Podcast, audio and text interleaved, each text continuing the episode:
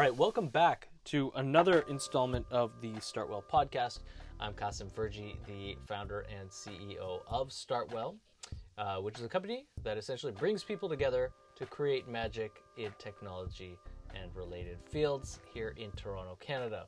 This is the 12th episode. Uh, if you're a avid listener of our podcast, you'll have uh, heard uh, from Karim Harji in the last episode. Uh, if you're new to us, please do check that one out.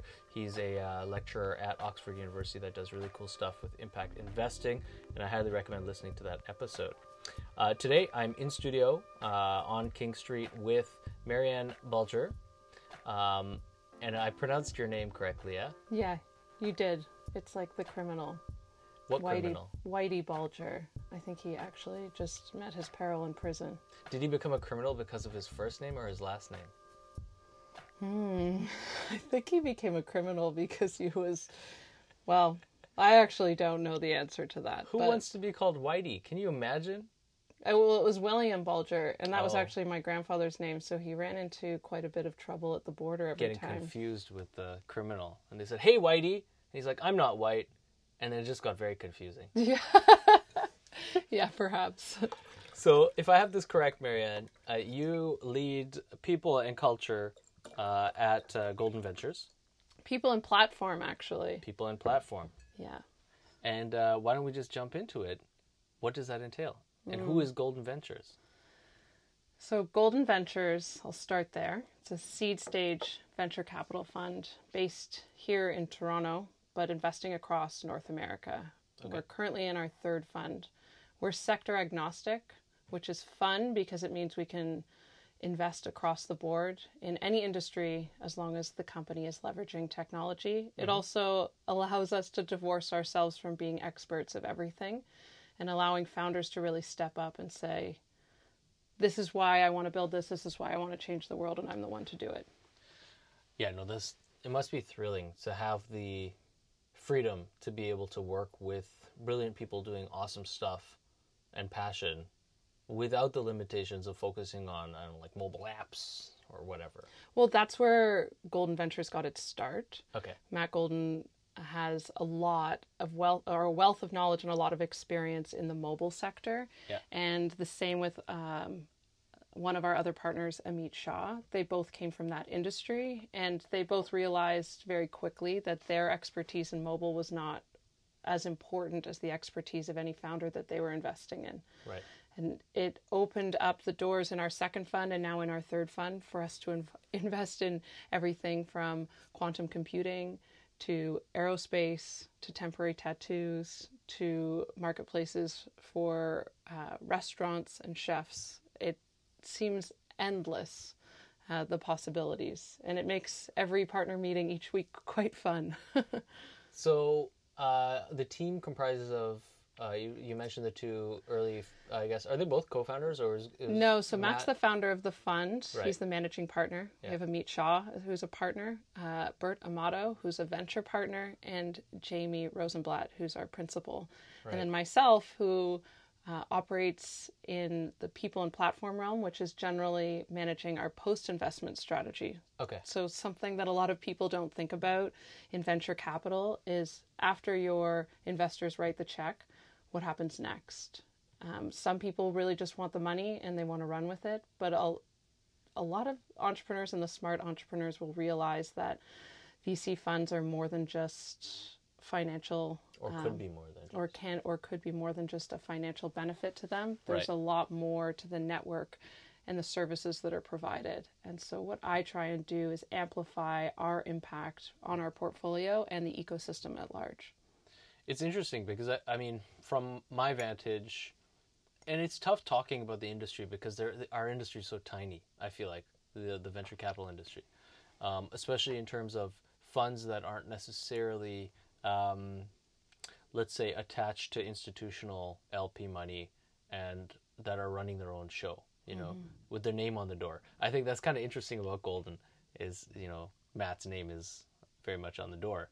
Um, how does that change, or I guess how unique do you find yourselves uh, in being able to not only kind of um, direct the placement of funds that have been entrusted to the fund, uh, but uh, and, and the freedom to invest in companies like you said that maybe you know that you believe in that are not necessarily within uh, the investable uh, eye of other funds in the space in venture capital in Canada. I guess let's start with that. Do you yeah, know? good question. Speak, Big speak to that? question. Uh, yeah, I think it. We do stick to our investment thesis and what we've promised to our LPs. Mm-hmm. Yeah. But that that scope has grown over time. Like I said, we moved from mobile to sector agnostic. And I remember when we uh, first invested in Inkbox, the two-week temporary tattoo Okay. for example. For some people, that's not necessarily originally seen as innovative technology, but when you actually dig deeper into the evolution of the technology industry, um, does it really stand alone, or is it something that's starting to span across every single sector Right, of yeah. what we're doing? Great point.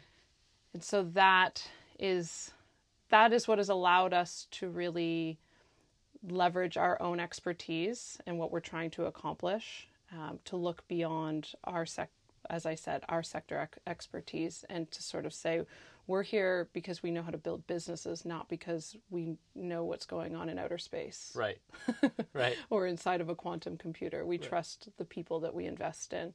And the seed stage is really critical with that. It it requires us to be far more hands-on than Series A or beyond or any growth stage investing. Let's just define this uh, for any of our listeners unfamiliar with kind of the flow of capital in this story for early stage companies. Um, seed for you guys is what size of check size? Usually between 500 to just over a million. Okay, but so that varies. all right. Um, and then so the idea would be pre-seed, which could be friends and family, seed, guys like you helping out, uh, and then Series A and beyond. Yeah, we like to see it that see it as seed is your first institutional investment. Right. Anything before that might be pulled together in different ways, and we've definitely seen pre-seed rounds done by institutional investors. Mm-hmm. But we're ge- we generally, in terms of our own financials, like to be the first institutional investor, and we like to lead rounds, which means that we want to bring together, we want to support you the most, mm-hmm. and we want to bring together the right syndicate of partners that all come to the table with different skills um, that we might not have that allow you to grow. That's particular to us within the Canadian market. It's hard for us to lead around in LA or San Francisco if, we're not physically there to support you with the day to day. But we have done so before where we see such strong alignment with what's already going on in our fund and the entrepreneurs that are within it. And we have strong conviction with the companies. Yeah, it's really interesting, um, especially taking the leader role, which means you know you're finding, you're forging those relationships, and a lot of people that I've met, and again, a lot means just a few, for listeners all over the world, but in the Canadian venture capital industry, there's a lot of piggybacking and kind of like the same deals being passed around tables. Totally. but yet what we're seeing and i'll tell you this from our lens is is, is you know a place where people come uh, to build whatever they're building. And we're now turning the tide of going from direct to indirect or uh, or outbound to inbound sales for attracting new members at startwell but literally for the first year it was like me reaching out through my network and cold calling people and saying hey come bring your awesome tech here you need to start something here which is very different than other people in our industry, which is interesting because I had no marketing budget to start with. You know, this is a bootstrapped enterprise, so um, so it's interesting. But now we're at a point where I guess we can rely a little bit on the inbound. So it, we had inbound since day one, but I just never relied on it for a year because I had bills to pay. Uh, what's interesting though is that organic growth in that inbound is not or did not did not originally and has not consistently fit within my personal expectations of the types of companies or the companies that I know who would come knocking for space. It's very interesting. What I've seen in just this year of growth of our uh, you know technology sector in Toronto is that every single day there's there's multiple multiple companies that are brand new but with traction whether it's you know revenues already kind of like figured out and that's why they created the company. You know pre-sold the idea to someone got some customers to validate it for themselves to jump into the project, um, or whatever else. So really strong, interesting potential for or pre-seed seed stage, uh, and and it's not like it was two, three, four, five years ago in Toronto at all. Totally. I think it's a great indicator that Canadians are graduating from university equipped with an understanding of what it takes to start a business, no matter what they graduated with. I think prior to perhaps even around 2010, most people didn't even know that they could start a startup or what that 100%. realm was. And in less than eight years, we've rapidly evolved into this space where anyone can really come out of university and believe that they have an idea based on their expertise to start a business and run with it. And I mean, that ju- truly just didn't exist. I remember graduating from university and I had no idea that this career was possible for me. What I did you up, study at school? Oh, it's complex. I, yeah, I did an undergraduate in criminology Okay, and a master's in human rights and international justice what school is that? uh, at the University of York in the UK, uh, which is uh, right in the heart of uh, the UK between Edinburgh and London. Okay, A place that not many people know about it, but it's one of the top 10 universities in the United Kingdom. It also was the hub for studying transitional justice and post conflict recovery, which is what I thought I was going to do with my career. But I evidently ended up back in Canada completely broke after studying Sure. in the UK yeah. and worked for a few nonprofits for a couple years and actually became really jaded by that industry. And it happened when I started in my master's and really learning the paperwork process to make change happen in human rights. Coming back here and uh, learning more and immersing myself in the nonprofit industry really quickly revealed that it was a slow moving beast Right. covered in red tape. And it was when I was in between a few jobs um, in about 2012 that I kind of came to the reckoning that I was looking for a faster paced environment. And if mm. non the nonprofit sector is covered in red tape, I wanted to know where everyone was running with scissors. Okay. And- Running with scissors. Oh my God, we're retitling this podcast. but it's it's true this is this is what the tech industry is built on people taking huge risks perhaps prior to the moment that they're even ready to do so and seeing the change in the world that others might not see Yeah. and and trying to make that happen and so i remember um, being offered a dream job in the nonprofit sector the same day that I was offered a job at the DMZ at Ryerson under Val Fox's leadership uh, back in 2013.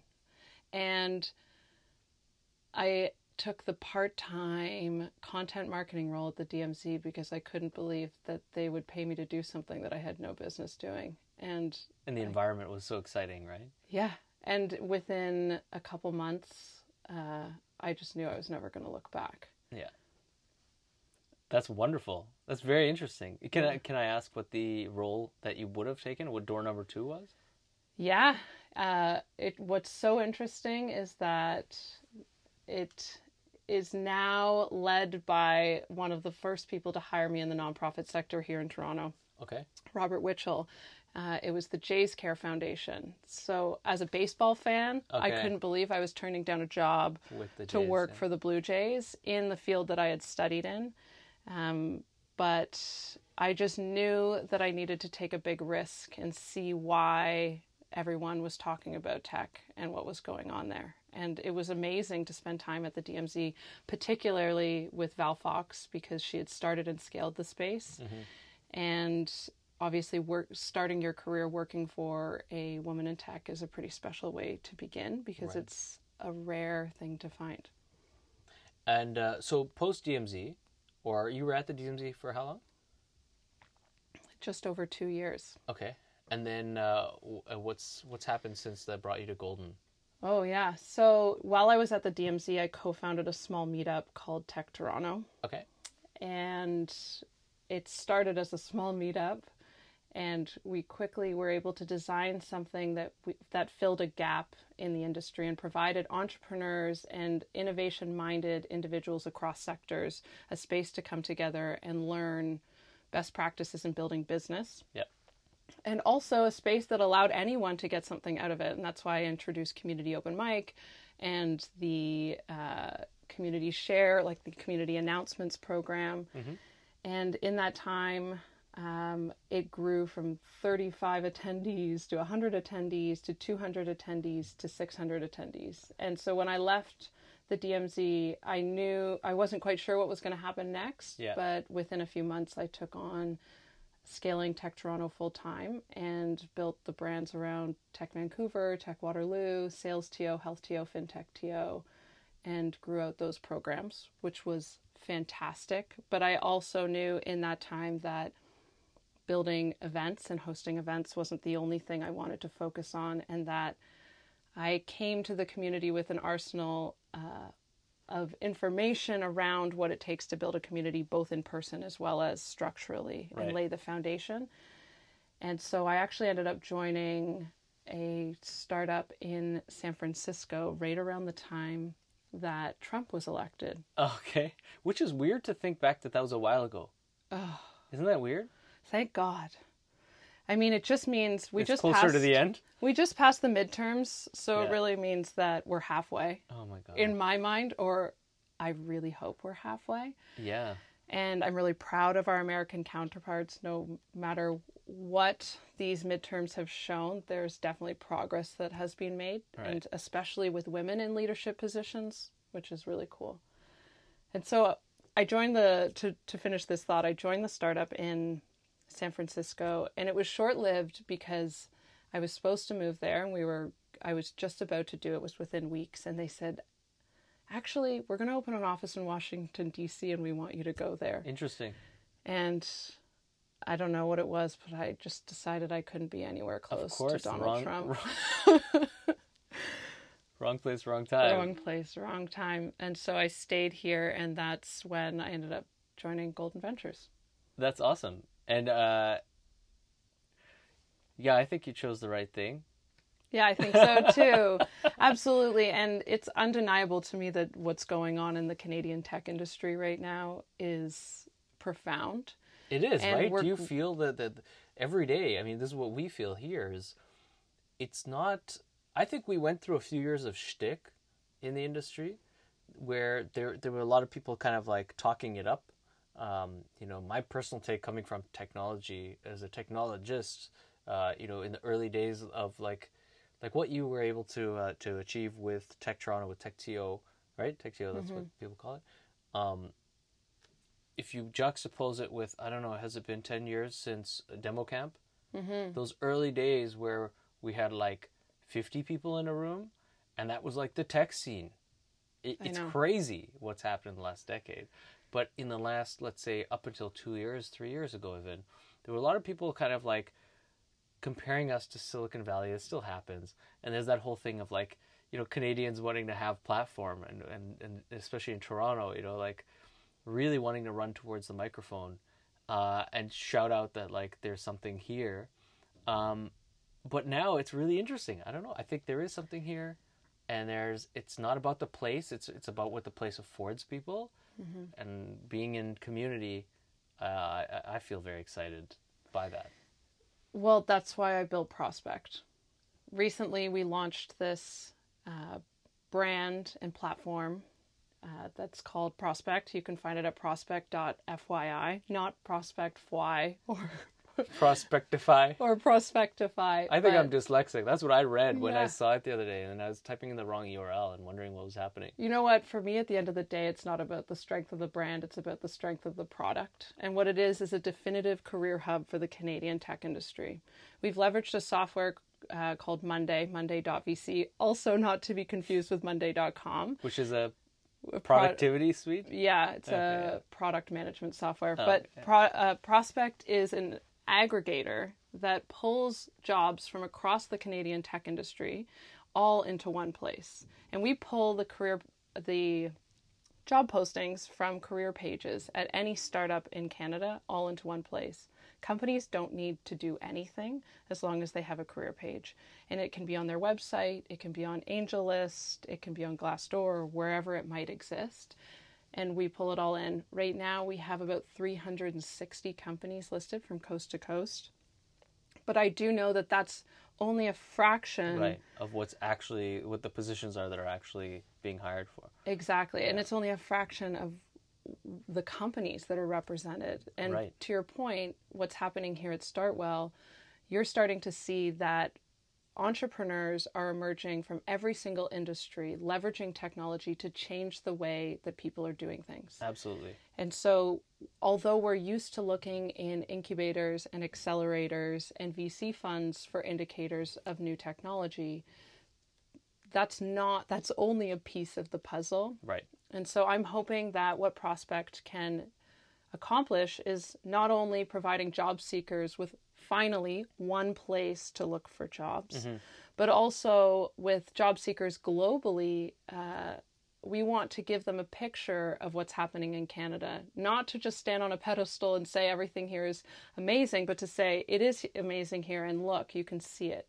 right There's a diversity of opportunities available to anyone, whether they're in the tech sector now or not. And that's part of what makes TechTO such a strong contribution to not only Toronto, but also all of the branches that they're building out is that they are actually seeing a huge representation of people outside of the tech industry coming in and sort of expressing their curiosity for entering this space. And that's amazing. Pulling people out of big banks into the tech space is is fun.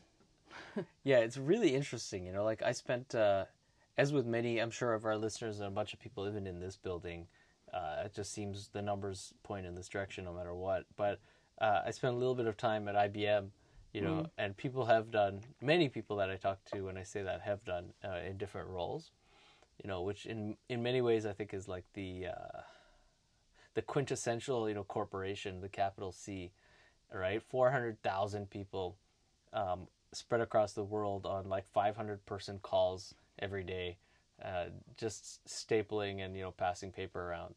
Uh, and it's so funny because if you look at that size of workforce, and it's not just talking about one company, but we talk about what historically in uh, much of the world for the last I don't know what 30 years has been the aspirational uh, goal of most people looking for a quote unquote career, capital C career, is hire with or get hired by a massive corporation. If it's public publicly traded, that's even better because you know it's going to have some sort of constant, ever increasing success trajectory.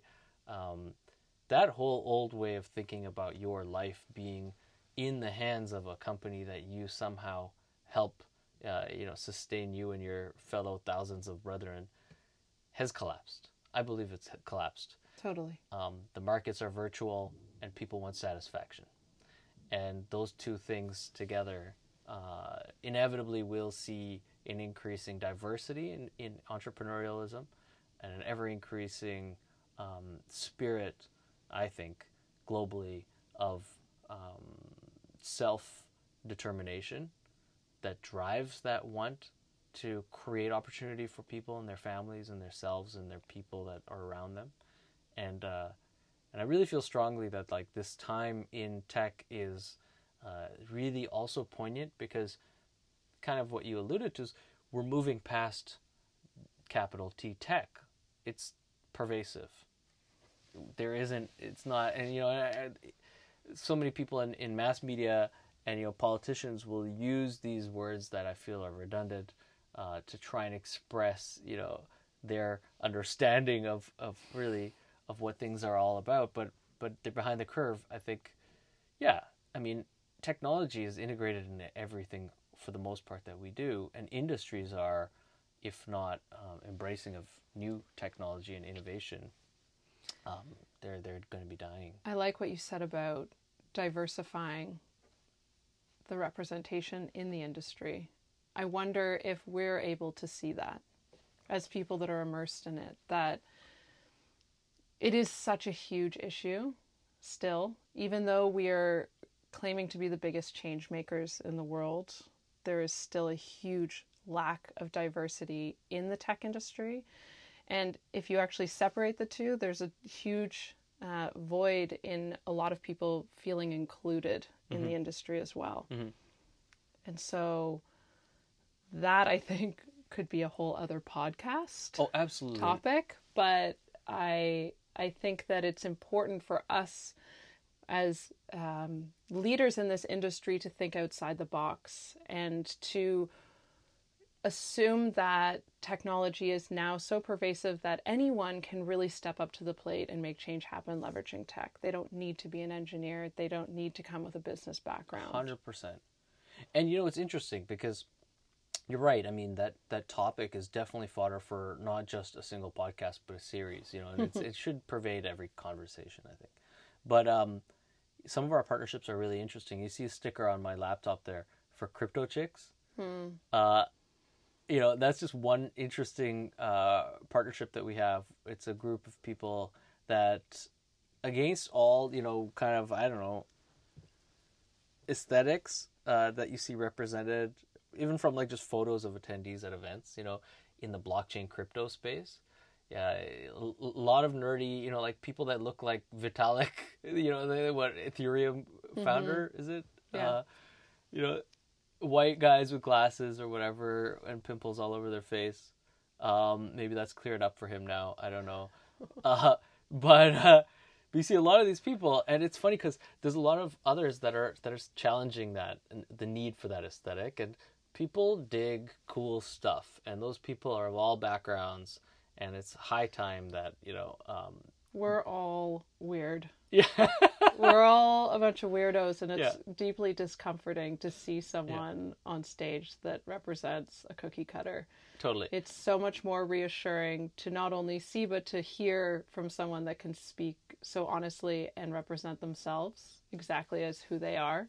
Yeah, and I feel like there's a lot of potential um, for those stories to emerge from uh, what we're seeing is this really energetic time in Toronto in the quote unquote tech. I'll just say in in a you know entrepreneurial stuff going on in Toronto, because so many different types of people from so many different backgrounds live in this city and are uh, and are entrepreneurial and creating things, and I think it's interesting having this conversation with you, especially with what your you know uh, position is with Golden Ventures as a venture capital firm, and particularly looking at, um, at really at, at a whole bunch of other issues to do, I guess to the ancillary necessarily, uh, that for your fund uh, to simply writing the checks, right? Um, it's interesting that you guys spend attention uh, and possibly money or whatever else, whatever resources to look at the 360 of what an investment is and also how um, companies can successfully be sustainable in their growth because sustainability, at least to me, requires more than just capital and linear growth trajectories uh, along Yeah. the profit line. One of the most important things I've learned in observing this industry and particularly why we invest, it's that it goes beyond the metrics. And what we see when we invest is the potential in individuals and a team to go from five people to 10 to 30 to 50 to 200. And if we can't see the potential of a leader to grow and evolve and learn and actually be able to lead a team of 10, 20, and beyond, mm-hmm, mm-hmm. we won't invest. You could have the best idea, strong metrics, but if you're sitting at the table and we do not see your ability to grow, we won't write the check. And that is fascinating to me. That's a very arbitrary piece to the math of investment, but it is especially at that stage early on in the life cycle of a company. It's one of the most important pieces. And we've all seen it before. We've observed entrepreneurs with really big egos who've come mm-hmm. into the ecosystem and talked a big game and Yeah. fallen on their face. Right. And, you know, it's in can- Canadian nature to actually pick that person back up. And we've done it several times. And I think that's great. But Um, from an investment standpoint, it's important from the get go. And I'm really proud of all of the founders that we have in our portfolio, and not just them, all of the, The teams that the teams that they and- build. One of my biggest gripes with this industry is that we keep putting founders on stage. Yeah, absolutely. Time and time again, every Yeah. event you go to, the only person that's on stage is a CEO right. or CTO, someone who has actually co-founded the that with- company. Yeah. Um, that's why I rarely get any FaceTime, truly, because nobody really asks me because I'm not, I don't carry that title. But it's, I think one of the the biggest misses and one of the greatest opportunities is to start to recognize that senior level talent that has Oh, so much to share. or talent from any it's not i feel like i don't know i try and and, and create this kind of like a flat you know hierarchy. Uh, it's kind of an oxymoron. But uh, at startwell you know like everyone has um, a lot of carte blanche on our team to do stuff. And and i encourage people to just like go do what what makes you happy every day? Just go do it you know do it and make sure you're killing it you know uh, so that we can all and and if you if you're not and we can help you let's all help each other and like do some awesome neat things. Uh, and we try and affect that culture with the companies that work here as well. And on stage when we're doing our kind of like thursday speaker series that we do we've had uh, you know CTO, ctos talk about what their fascination with natural language understanding nlu is we've had people talk about you know impact investing not from a perspective of leading a fund even though like Karim who was on the last podcast he's a partner in a fund but he's not the front runner talking about it he's a like the I guess self-professed kind of like um I don't know. He he he likes. He's basically a researcher who's come up with means of assessing sustainability for investments based on um, culture and based on cultural relevance uh, and approach to market, and uh, you know all sorts of people that have. I guess the idea is that if brilliant people are creating teams that will all work at their best in innovating and it's not this sort of thing of like the founders are brilliant created this vision for software and everyone else were the worker bees that held them up and instead all your worker bees are all individually brilliant people pushing all angles of your business in the right direction there are stories that are there should be thousands of stories for and it's people to tell. endless and Yeah. we keep wondering why Oh, we're not seeing enough women on stage i mean know, there yeah. are already not enough women in leadership roles Yeah. but if we really do want to be part of that change uh, we need to reframe how we're defining expertise Yeah. and experience yeah and start to make some of the speakers on stage relatable right. to to the general audience. And it reminded me when you were speaking about that it reminded me of uh, a lecture series that someone else started a long time ago that i haven't seen in toronto in a long time called the last lecture. I wonder what would happen if we started this last lecture series and asked leaders from across the industry to come on stage and speak about whatever they want. Right You not might- don't pitch us on your uh pr crap and yeah. just We also don't care if you speak about technology at all. You could talk about magic, and we'd be thrilled about that. Yeah. yeah, no, I definitely encourage that. I'd love to host that. Let's do it. Let's do it. Yeah. Okay, we're we're done now. We're gonna go and start this lecture series. It's funny. It's something that used to happen. uh, It's not. It's kind of similar, but at um, in the David Crow demo camp days, there was uh, there was always one deck. So it was mainly pitches, right? We'd have people pitch their thing, and their thing often was just some geeky tech that they're working on. It wasn't a company. It wasn't the startup thing. It was like. I'm working and using PHP to create this software that will turn this thing into a blue thing, and everyone's like, "Yay, interesting!" And we were really just celebrating technology and then there would always be a deck that's like a random deck. So someone would create a, a deck about anything, and it could be literally like donuts, and someone had to present it, and they've never seen it before. Oh, that's funny. Yeah, it was really interesting. Part of it was like, here, let's see how you know how hilarious this will be. Sounds like debate class from grade Right? five. totally. This is your position. Yeah, absolutely. Um, but I'm all for the real being represented on stage. Um, and also, you know, this comes back for me to redefining or or people needing to pull back the whatever patina of uh, I can't even use this. I used to use Kanye West, you know, a lot as a reference point to talk about, you know, silly showmanship, and now he's just taking it too far. Yeah, hard example. Taking it too far. Fuck Kanye West. There, I said it. Yeah.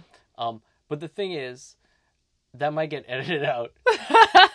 no, no, no. I said it. I'll hold on to that. Well, I mean, one thing I want to say though is if you are a founder and you're listening to this, one of the best ways to and you're trying to most of you are probably trying to hire one of the best ways to do so when you get asked to speak at uh, anywhere if you believe that there's someone on your team that can do that better because Oh yeah. that's also a testament to the fact that you're hiring properly you should always be hiring people that are smarter than you put them on stage they will sell your company better than you can and they will attract more talent to your company. Same thing when it comes to writing pieces or being represented in the media.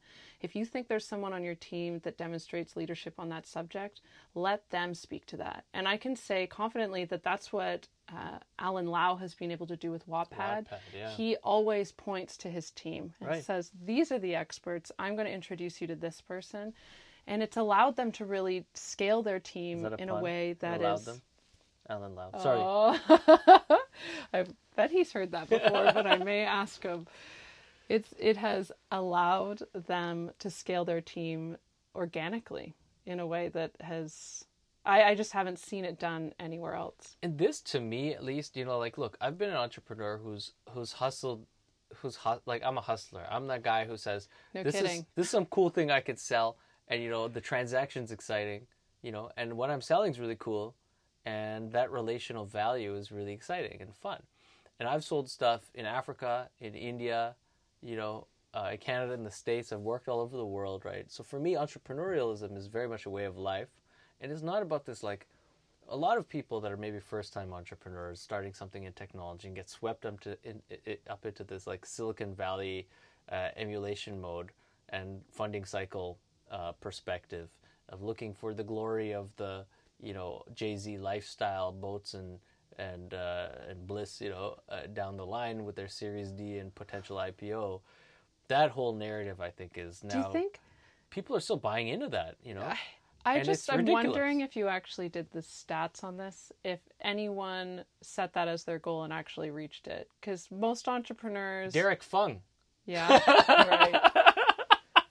I think most entrepreneurs who set that goal Yeah. fall again fall flat on their face. It's a similar it's the similar ego play. Yeah, hundred percent. Uh, If you're not building for the sake of building Yeah, and fulfillment creating, in the process. Yeah. uh, you're not you're building for nothing. Yeah, there we said it. Um, so if you're listening and you're creating a company for the first time, really, t- I like this exercise.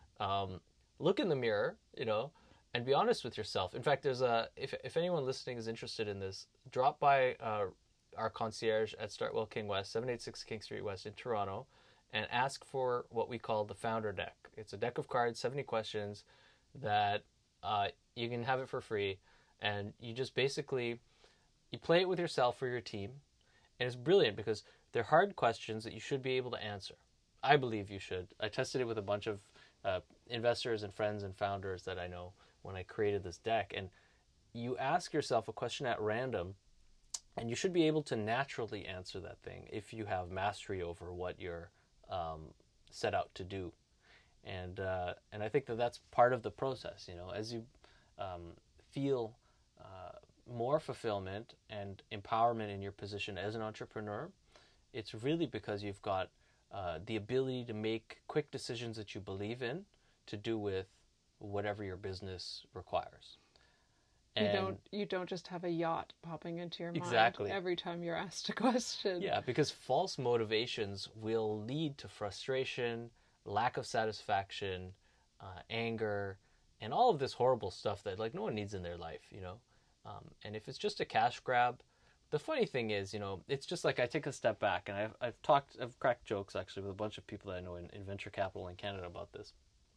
Um, and the pecking order of the financial world, right? So you have a lot of people in venture capital that, for some reason, also have this sort of weird um, view on writing checks and the potential 100x return and how a management fee might you know buy them their yacht or their second house or their cabin in Muskoka that now costs five thousand five million dollars these days. I don't know, it doesn't make sense.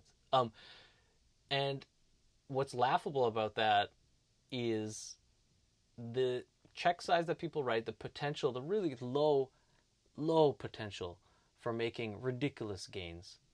And at the same time, um, if you're really into only just making multiples, venture capital is the beginning of the finance financial industry. You can make a lot more money putting up a dam in you know in Zimbabwe, or you know uh, helping the Chinese build the Silk Road again and put up you know mobile uh, infrastructure for 5G somewhere. So there are places to make a lot of money if that's what you want to do, and those motivations are a little bit unwarranted if um, if that's all that's in front of you and uh, and you're not really making billions. You know. Yeah, I I think some people gla- uh, glamorize the venture capital space, and it is not that glamorous. There, It tell is- tell us some aspects of what's not glamorous of the venture capital space. It's hard work. When you raise a fund, you're not done. Right. If you raise your first fund, that's just the beginning. Mm-hmm. You have to then demonstrate your va- like your value in the companies you're investing in, and that takes time. You invest, and sometimes you have to wait ten years for any return. Right. And so we see this often where funds start and end after their first fund. I was fortunate to join as this third fund was closing. This is recently. When was when we did the- closed our third fund in May of 2018. Okay. All right. So what I what I realized and what I respect about Golden is that I can see that when Matt raised his first fund, he didn't just hire 20 people and assume he'd made it Right. and that everyone else could do the work. He has really grown slowly in terms of the team and very intentionally and is very conscious about the money that he's raised and where it's going. And that means also that even though we're a seed stage fund and there are other seed stage funds in Canada, we are fundamentally different in different ways because we only invest in up to 25 companies per fund. Okay. Whereas others will raise the same amount and perhaps invest smaller checks across the board. Right. But it comes back to that point we were talking about that for us, it's what we do after we write the check is far more important than the check itself. Sure. And it's very interesting. You know, I know a lot of um, people that have invested into Canada's venture capital funds, right? LPs, limited partners, and um, the LP expectation on return of their capital is, you know, and it's not even a hard expectation. It's just like this would be lovely if we could get this. Um, because normally the checks into venture capital funds don't need to prove. There, that's another truth that people don't understand. If it's not institutional money coming from the government distributary, it's not your tax money being spent somehow. Um, LP money into a venture capital fund is a nice to have return investment. Um, it's low priority money. People that put it into venture capital don't really have particular faith in technology for the most part. It's a bet. They're betting on technology, and if they lose their money, they don't care. Um, that's been my experience, and Maybe not entirely, well, but it depends. It depends on the commitment to a fund, and if it's personal money going in. I know a lot of people that are writing Yeah. millions of dollars into venture capital funds, and um, they're in. You know, they're how they made their money is raw material extraction, and uh, this is you know a couple million dollars into a fund is nothing. yeah, but one of the biggest mistakes you can make in venture capital is is betting. And only putting your money in because you're willing to bet because it, it's so such a volatile industry. Anything can happen. Even the best companies with the with the strongest metrics and a great team Yeah, can you're talking on the fund disbursement side, on the Yeah. venture capital fund side. But even those Totally. that are investing in our fund, Yeah. it was fascinating. So we were in this third fund. We brought in um, Cendana and Foundry Group Next, Yeah. both of which are U.S. Uh, fund of funds that had never invested in Canada before. Yeah. From my perspective, it was really amazing when they came to visit for the first time, and we toured them around the Toronto tech ecosystem, Toronto and Waterloo, and they were amazed. Their choice to invest in us goes far beyond just the the money and the bet. They were betting on our team as well, and there was a lot of time we spent with them. But as an aside, one of the most interesting things they said to us is, "There's just no way that this is this industry or this ecosystem is collaborative as you say it is. People really work together that much. People really support each other that much. And it took a lot to convince them, although they may not may still not be convinced, Yeah.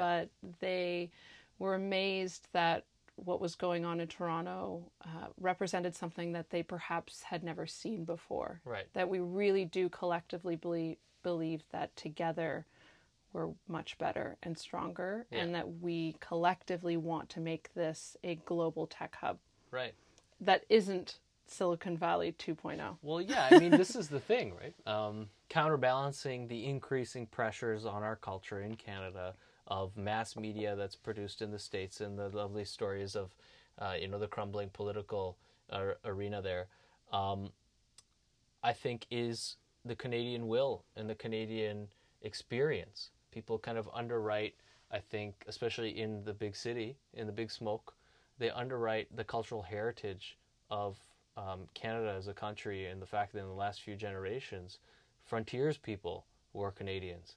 We were all people that you needed to band together. You're not going to eat this winter. So that culture has been passed down, and I think the seasonality that we experience um, through the year and our embrace of winter um, kind of adds to keeping that culture alive. So for sure, I, I- believe that we have a community here that um, helps uh, the success of its participants. But we also have a long way to go. Yeah. And I think one thing that we have a hard time with is admitting our faults and really putting them on the table and recognizing them together. But I should I should say that I find it very funny that the US claims to be the leader of the free world. I think we're just sort of sitting up here saying, "Really?" So the, Or- the free we, the free world doesn't need a leader, regardless. The statement, you know, is so false. Yeah. Absolutely. It, if you're free, then you're free. Um, yeah, I know, absolutely. I mean, there's a lot to be said about that positioning. Again, we'll leave we'll leave a lot of that for a- for a you know a second edition of this or another discussion. I think though there's one note that I just want to pull back uh, that I didn't finish on, which is in talking about LP expectations and particularly um, let's call it uh, personal uh, wealth going into funds. The point I was making was that the expected return at best is three to five x on money, totally.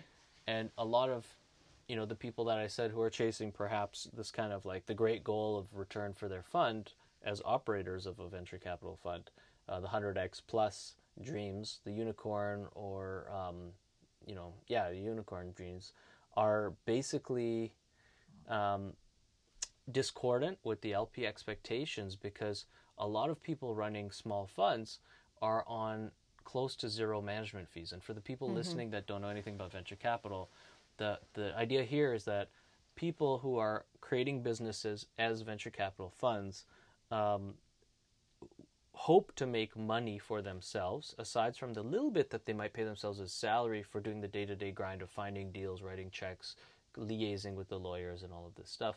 Um, maybe not even doing the wonderful community work that, that you guys do um, and the diligence that is really relationship formation.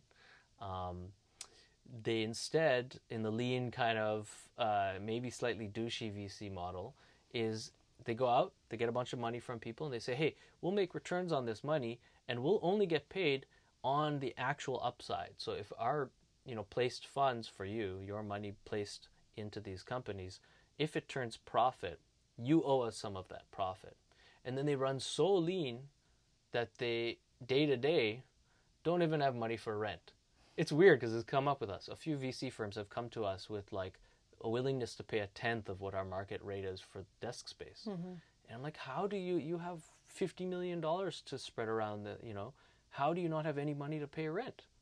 How can you well place those funds when you can't eat yourself? And uh, and then that, that's where this hope and dream for this ridiculous multiple comes from in some ways. Uh, you know, and, and again, silly deals get done, and then the, the push on companies that they invest in is very different than it's like, how can we help you be better at what you're doing? It's like, you need to get to the next round of finance, and then the next round, so we can get out, especially if it's pre-seed, seed level investment. They want to get out before the IPO. That's why venture money is not for everyone.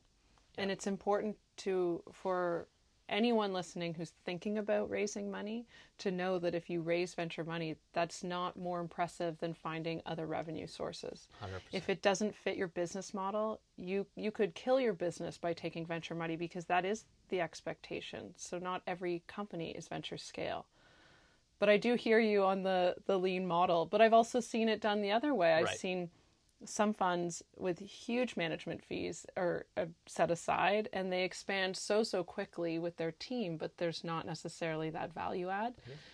But you can also see why we spend so much time investing in our founders and their teams after we write the check because we've made this investment and we need to see them succeed. Well, and you know it's very interesting, but I think a lot of um, companies that take venture capital money, especially early on, you know, in the ten to twenty staff realm, are looking for quality advice and feedback. yes And when you're running at a mile a minute, if you're running with scissors, as you said, um, and you're not looking at the sharp point, and you're ignoring the fact that they're in your hand, you don't have time to wait for feedback from your, um, you know, investor pals at board meetings that might be once a quarter. Once a quarter feels like once a decade. And so it's really important that the relationships you form uh, as a founder or as the leading team of an enterprise, uh, I believe, should be relationships that you value, that offer you more than just a single purpose, um, and that are opportunistic in a holistic sense. Um, so if you're able to take capital, if you need capital from a fund that is saying what you're saying, which is, you know, we don't just want to give you money, we want to help you. So how can we help you? And we'll figure that out. And it's beyond our investment. It's for the future of your company that we're interested in seeing success for you. That's a wonderful thing. totally so we just ended there. yeah, That's you, no, you said it perfectly, Yeah. and it just the wheels were turning in my head as I remember so many moments in which we've had highs and lows with our founders. Right. The other important thing is that you are bringing people onto your cap table that can experience that with you, that volatility, because nothing is perfect always, or you're not always going to see upward Right. trajectory, and you So need to be able to is- go to those those investors with tough questions and they need to be able to help you answer them. We've seen I mean, I've witnessed really, really difficult moments, and one of the things that I respect so much in our team is their ability to put their heads down when the going gets tough and to really support those companies no matter what. Because, again, at the end of the day, these are our investments. We can't divorce ourselves from them. Mm-hmm. And all we can do is really try and help them based on our experience with other companies and professionally within our own world. And that's the thing you need to look for. And those are some of the questions you need to ask. You're not just there to pitch Right. an investor. And sell them on the wonderful story of how you're going to make so much money for everybody. Yeah. And yeah. there are people that operate within Maya Function actually across the world. A platform, a head of platform, or any platform leader at a VC fund is actually a really rare title here in Canada. Yeah, absolutely. But there are, are hundreds of people around the world, and it's becoming one of the more popular roles to add to your fund because it's someone that sits between a variety of different functions and can really look at the value add services that you're providing and to amplify them. And Right. so that could mean anything. And for me, that's been really exciting because I can do what I do best, which is try everything and learn on the fly mm-hmm, mm-hmm. uh, and also support our entrepreneurs by connecting them with subject matter experts even outside of our fund. And that's a very powerful thing. That's one of the things that we do for all of our companies here is like an unpaid for, you know, uh, gratitude for, for companies participating in the story of being members at Startwell is it's funny. It's something I don't talk about too often. It's not on our website. We're just, you know, on paper, we're a co-working uh, venue, but every single day, the introductions that we make for some of our companies uh, will provide them with opportunities to not only realize great profit, but um, grow in any kind of way. And we've seen it, right? Like every company here has grown by a factor of uh, at least 30% uh, every six months. in terms of their own team size. Um, they're upgrading offices, and that's something we're very flexible on. And it's really, really interesting. A lot of opportunity just comes from the right connectivity. What you're building here is fascinating. If you surround yourself with the same people doing the same thing all the time, cough, cough, San Francisco, Yeah, right. you live in a vacuum and you wonder why you can't find the inspiration or the answers. When you start to involve yourself in physical spaces and communities that inspire you and teach you new things, your business will grow in return. It was one thing that I learned in doing Seth Godin's Alt MBA program. Oh, interesting. I didn't know you did that. Okay. Yeah, fantastic. And I recommend anyone who is looking for that creative edge, who really needs to take an idea to the next level, in particular, take an idea, build it, and ship it. It's a fantastic program. Okay. But what's so neat about it is that it's not just tech people or growth people that are taking that course. You meet people from all walks of life who are working on all sorts of things, composing their first symphony and, you know, transforming the banking model as we know it, um, and, you know, writing a book. You just never know. And they can teach you, they can give you feedback on your ideas and the projects you're working on that you never thought possible. And that's exactly what I see in spaces like Startwell. Right. You're sitting next to someone that you never even knew would give you the idea that you need, uh, that you might be blocked on with your business. Oh, for sure. Just by asking them and Right. getting to know them. Right. Yeah, and absolutely. And us that's what's so fulfilling about playing the role of providing the space is that we kind of are the hands in the background that are putting those people together. The puppeteers. oh, we're the puppeteers, absolutely. And it's it's gotten to a point where it's ad hoc and it's fun. Like we have formal programs where we'll sit down with companies and you know regularly and say, okay, well, what what do you need, and here's what we think you need, and, and make introductions. But it's literally like people come in and I bring people in for conversations like this, mm-hmm. and it's like, oh, you have to meet this person and that person, and those meetings take off, and it's it is really wonderful. Um, but absolutely, community is at the core of it, and uh, whether it's a microcosm in a physical space like this, or the larger community that we might you know often talk about at events and generally in this city, um, and the the reasons for people coming together are, are Yeah. This is why I go to Burning Man every year.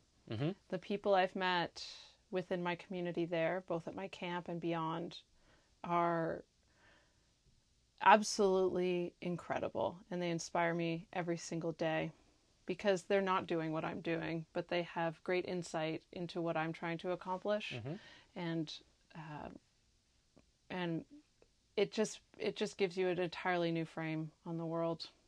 I could talk about Burning Man for a while, but Let's actually, you know what? If you're down for it, I'd love to do a podcast all about Burning Man and bring Yeah. a few burners around the table. Oh, that would be really fun. We should do it. We'll do it soon. because also one thing that I've noticed in attending Burning Man is that some of my uh, and this is I should say not the explicit purpose of Burning Man, but some of my best networking happens there because Right. I run into people that I'm usually meeting over you know cardboard pizza and shitty beer at a at a meetup, Yeah.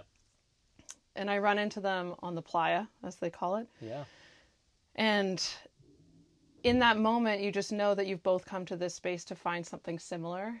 And it goes beyond just your work, it goes into your spirituality and into creativity and building beyond profession. Mm-hmm.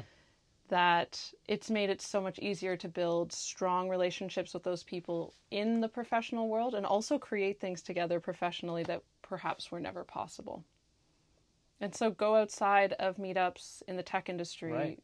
Attend meetups, go to art gallery openings, try new things in the city. You're going to meet people that you never thought you would meet. Absolutely. I think that's great advice. I mean, the the myopia that we've seen in other tech quote unquote technology ecosystems around the world uh, that that can become problematic for people because they feel trapped in whatever their headspace is is uh, contextual. Seek inspiration. This is why it's it seems to be very trendy in the tech industry to go into improv but It is, right? It's not the only thing we you have a lot do. of consultants that come to us and say, we want to introduce improv to your companies. I think it, it gives people a certain level of confidence and allows them to become better public speakers and Sure. presenters. It, it eliminates a little bit of stage fright, but there is so much you can do to expand your horizon creatively Right. And meet new people. So I don't know, it's not the only thing. I haven't taken an improv class so far. I think I'm doing pretty good, but yeah, absolutely. You can riff. yeah. yeah, great advice. And honestly, I think we'll leave it here for now, but we'll uh, we'll definitely get that playa reconvention together. That sounds good. It'll it's a fun. great place to leave it. Maybe we'll have to do it at Burning Man next year. Oh my god, that'd be fantastic. I keep saying every year, I keep saying I'm going to do it. I'm going to do it. I'm going to do it. And it's then, you always know, there. Yeah. It's just waiting for you. Yeah, absolutely. Well, we had a we had a young child in the last few months, so this year it didn't happen. But you know, maybe we'll bring Ava next year.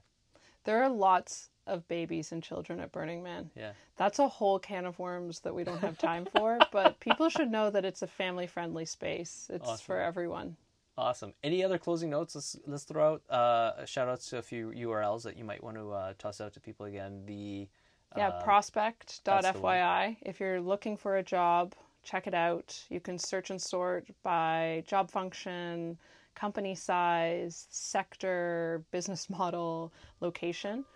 Um, but if you're also a company that's hiring and you're not currently listed on the platform, you can apply really easily at uh, on the website. excellent. Uh, if someone's looking for capital and uh, wants to speak with Golden, reach out to me directly or anyone else from Golden Ventures. We generally don't accept applications directly from the website. It's really great to get a referral as well. We Sure. just want to know that you know someone uh, that we know. It's the best way to get in front of our partners. there you go. So drop by Startwell. We'll have a chat, we can connect you with. Thank you so much for having me. This was really fun. My pleasure. Absolutely. All right.